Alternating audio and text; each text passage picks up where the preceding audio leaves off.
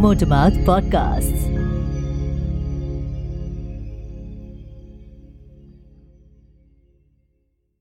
Hi, I'm Prateek from Motormouth Media, and this is Mind Over Pandemic. This is a show that deals with one very important question how to keep yourself mentally healthy in this pandemic. And today, anxiety. A lot of times in our day to day lives, we hear the word anxiety being used quite a bit. While some of us do understand what it means from the perspective of a psychological condition, many of us do not. The American Psychological Association, or the APA, defines anxiety as an emotion characterized by feelings of tension, worried thoughts, and physical changes like increased blood pressure. People with anxiety disorders usually have recurring intrusive thoughts or concerns. The Indian Psychiatric Society says that the common features observed in anxiety disorders are panic disorder, phobias, obsessive compulsive disorder or OCD, and post traumatic stress disorder or PTSD. Some of these we have heard of and know a bit about, but some of them we have absolutely no clue of. In short, we're not really the experts we sometimes think we are, especially when it comes to psychological conditions. And so, as someone who has dealt with anxiety for a big portion of my own life, I decided to speak to someone who could help me understand more about it. As a journalist, I like to start from the basics and then make my way up. Today, we won't be delving too deep into the features of anxiety that I mentioned earlier. I'll come to those in later episodes, since all of those conditions require detailed discussion and understanding. Today, we'll understand a little more about the basics of anxiety. I spoke to a therapist. Hi, my name is Purba Sen. I am a counseling psychologist. And Purba, with her decade long experience, will share her knowledge about anxiety. Today, on Mind Over Pandemic.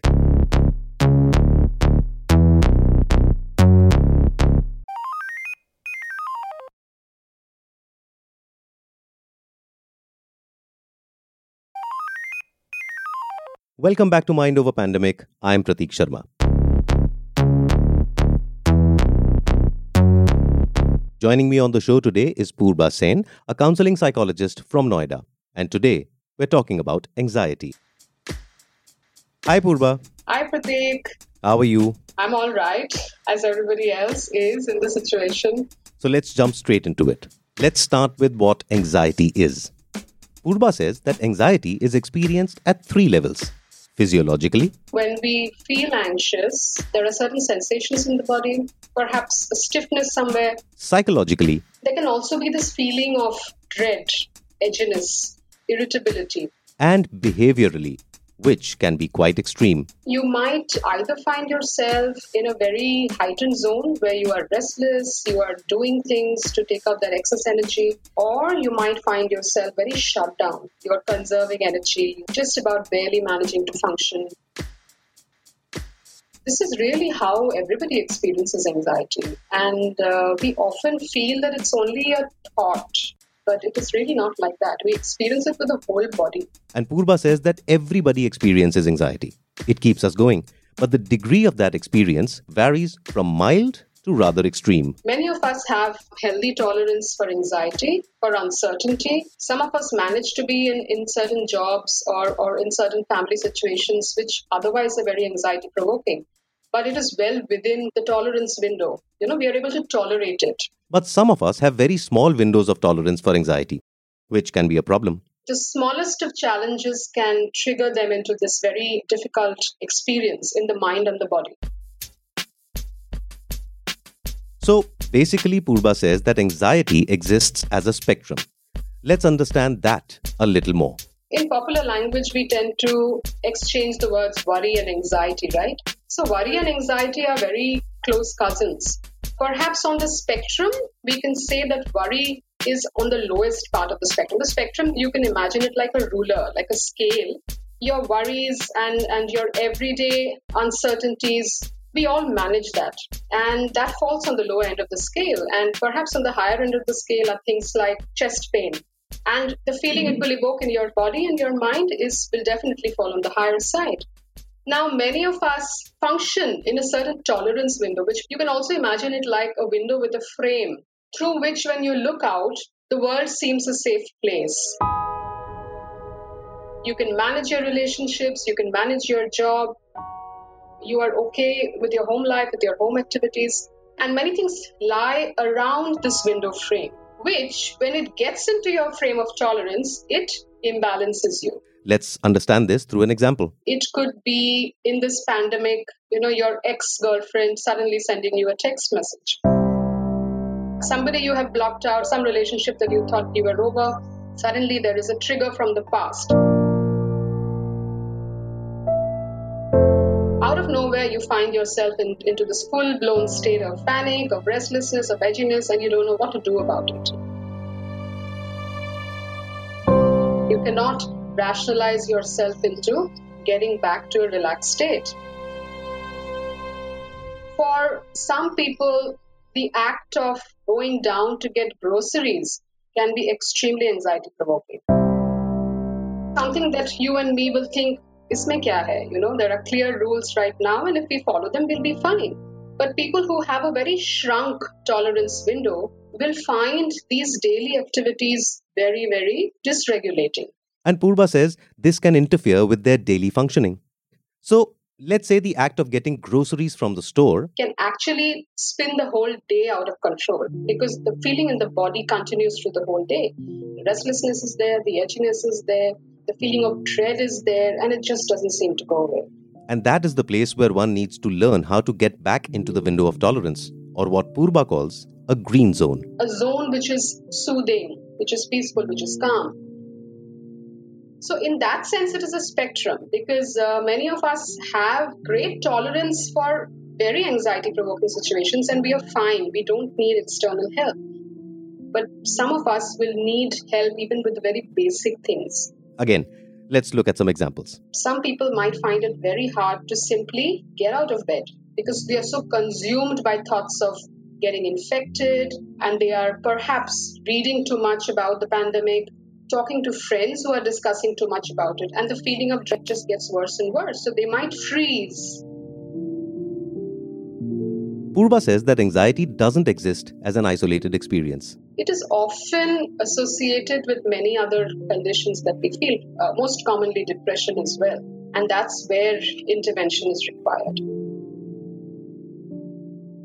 So now that we know what it is, let's understand what are some of the causes of anxiety. It is very difficult to pinpoint causes. It can be a combination of things, and sometimes uh, there is no clear picture why as well. But some of the common causes could be past trauma. Certain experiences through the growing up years that have not been processed and uh, it could also be certain behavioral patterns that you have learned from perhaps your family setup, the dynamics between the people in your family have either been very anxiety provoking for you and your body has used the anxiety state as a coping mechanism.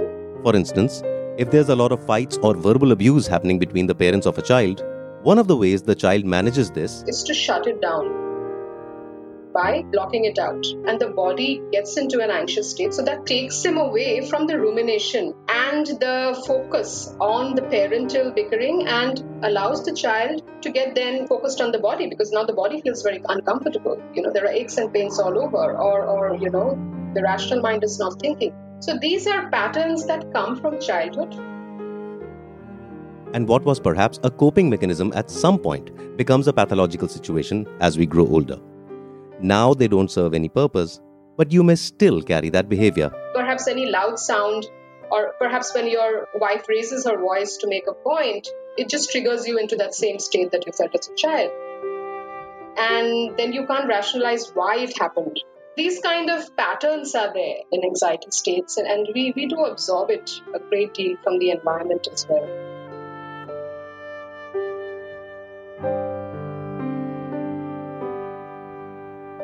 We'll be right back.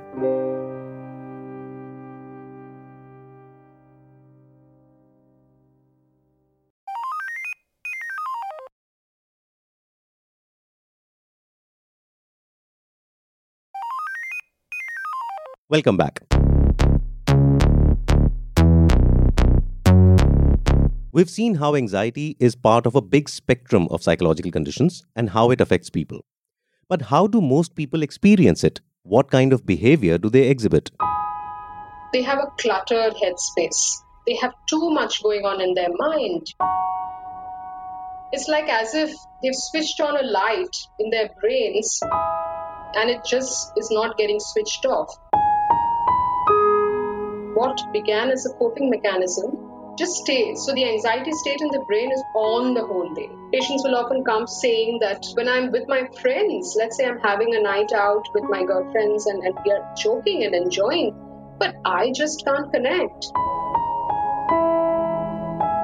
Because I'm still feeling that edginess, that discomfort in the body, that, that sense of dread. It is it is really an indication that the anxiety state in the brain has not switched off. And this sometimes leads to a situation that a lot of us have experienced a panic attack. Sometimes it may emerge as a panic attack perhaps in a very benign situation you know when things are going all right and something suddenly triggers you and you don't even know what has triggered you Many clients will come with complaints of not being able to sleep, losing the appetite for food, and also not being able to function professionally. They just about manage to stay afloat in the job, and they also find it difficult to manage their relationships in the office. And that may become a concern both for the person as well as their employers. Talking about workplaces, many people have said that they've seen women being impacted by anxiety way more than men. Now, as absurd as it may sound, I asked Purba if anxiety impacts any particular gender more than others and which age group gets impacted more. There is some research that tells us that it affects women more and young people more. Women, particularly in our country's context, they have more expectations that they're dealing with. There is also a greater degree of violence on women there's a greater uh, documented evidence of sexual abuse. So all these are linked. And like I said, anxiety is a coexisting state with many experiences in life. So that definitely puts women in a more vulnerable bracket. And also, there is, I think, there is some evidence that links it to hormonal changes and things like that.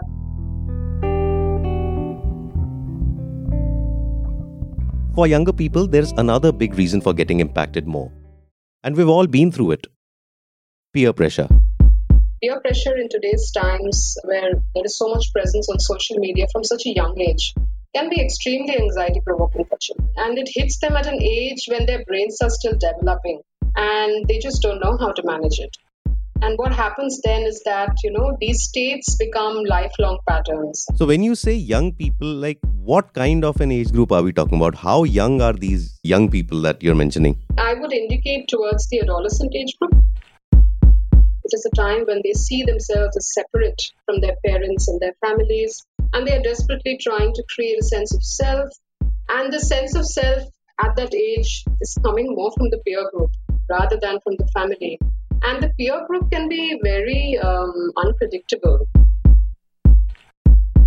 Purba says there's a lot of group behavior at this age. When groups are formed, it is very difficult for people to step in and, and new people to form friendships. So many people fall out. They find themselves with no friends. Uh, they find it very difficult to manage and, and sustain some of their friends that they've managed to make. And this anxiety is very crippling. This anxiety of not belonging so there's a lot on their plate. What can parents do in this situation? Simple. Talk to your kids more. Try to understand what's going on with them. Be a friend to them.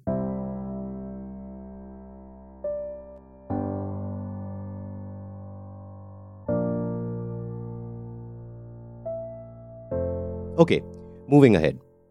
In times such as this, a pandemic, there's an overload of information. Social media, news channels, newspapers, there's just so much of it. And to top it all, a lot of it is incorrect information. Fake news, as some call it. And this adds to a person's anxiety levels. And there has to be a way to deal with it, right? The first way to counter it is to consciously get away from reading so much and we are very vulnerable to fake information. So I would say for people who have anxiety, cut off the news reading. And if there's a specific concern, speak to a human being. Your friend, family members, people you trust will give you correct information. If you're taking information from people you have a connection with, the information also flows through that filter of that relationship and it is better received rather than reading it from a screen.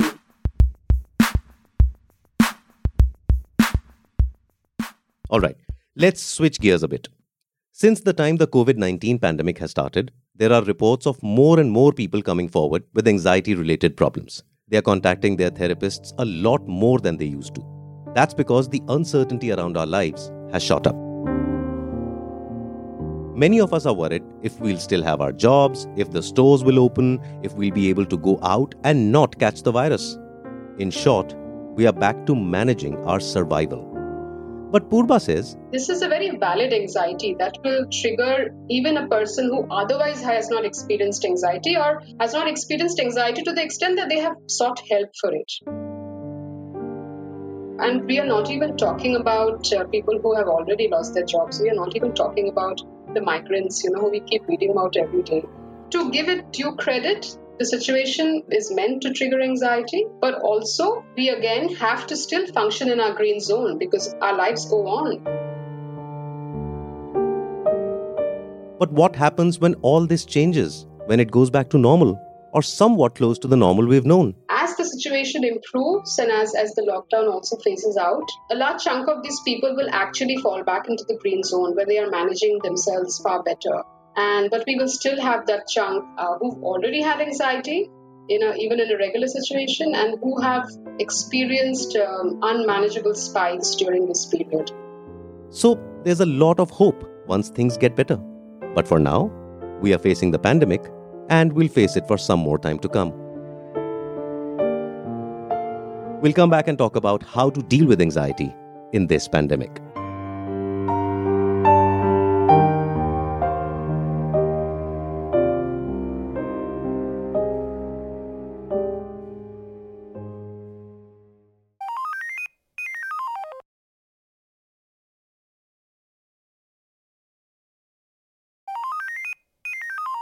Welcome back. Since the time this pandemic started and the whole world went into lockdown, a lot of people suddenly found themselves confined in their homes. Some of these people are absolutely alone, in isolation, with zero human contact. For some, it's been manageable, but for others, it's a nightmare.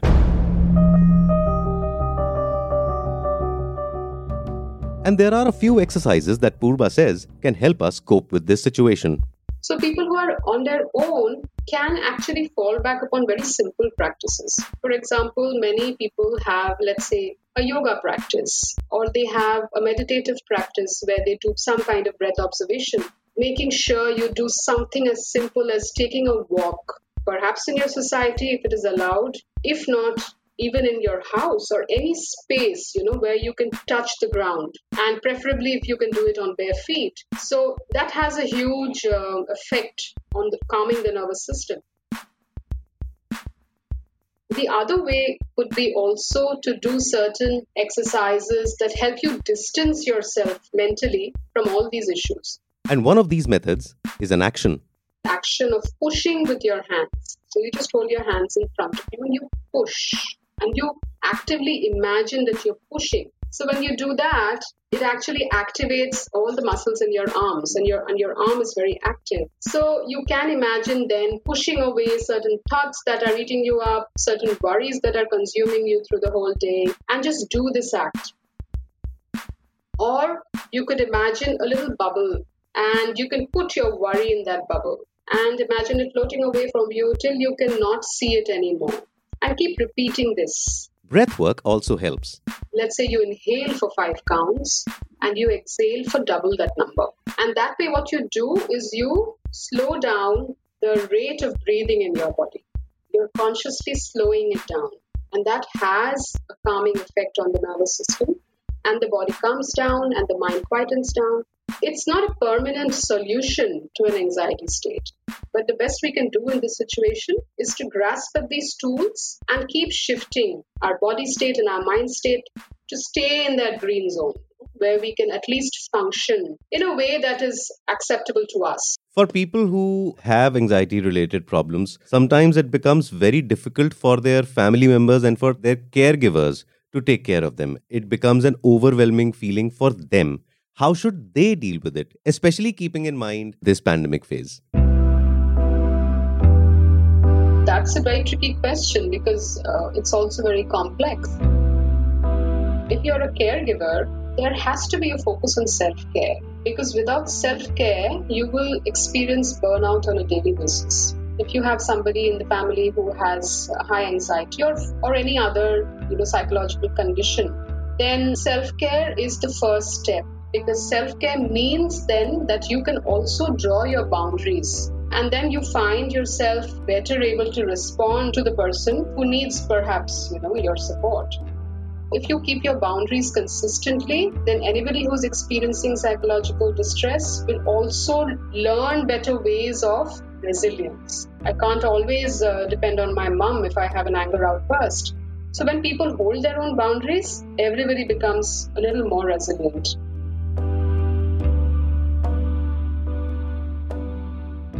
So, to summarize what Purba has said about managing your mental health during this pandemic. Number one, it is possible to manage anxiety even in this situation, and the key is to build better tolerance for it. Bring your body back into a relaxed state, and that is possible through some of the techniques that I already discussed. Number two, have safety cues. Safety cues basically means something that makes you feel safe. So it could be something as simple as a picture of somebody It could be a picture of a dear friend, it could be a picture of any god that you believe in, it could be simply a picture of the mountains that you clicked on your last journey. So these safety cues are important. Keep them handy create a little space in your house if it is possible and make that your safety zone. And there you can just sit with your safety cue for some time. And when you create these safety zones in the house regularly, people in the house also know. They know not to disturb you. They know that you know he or she needs to be left alone at this point. Number three, break patterns. In order to break the pattern, do simple things like stepping out. Just step out without thinking too much. Step out for a quick walk step out for a uh, you know little walk in the veranda if possible or just outside in the garden pathway if possible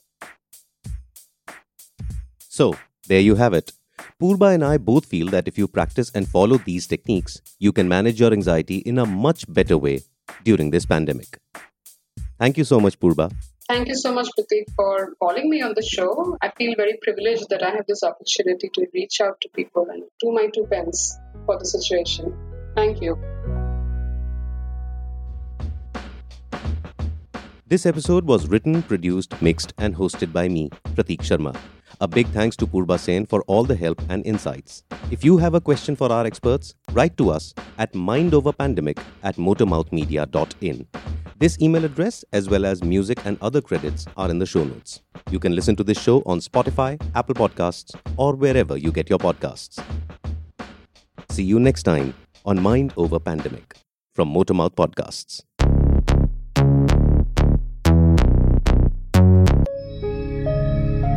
Motormouth Podcasts.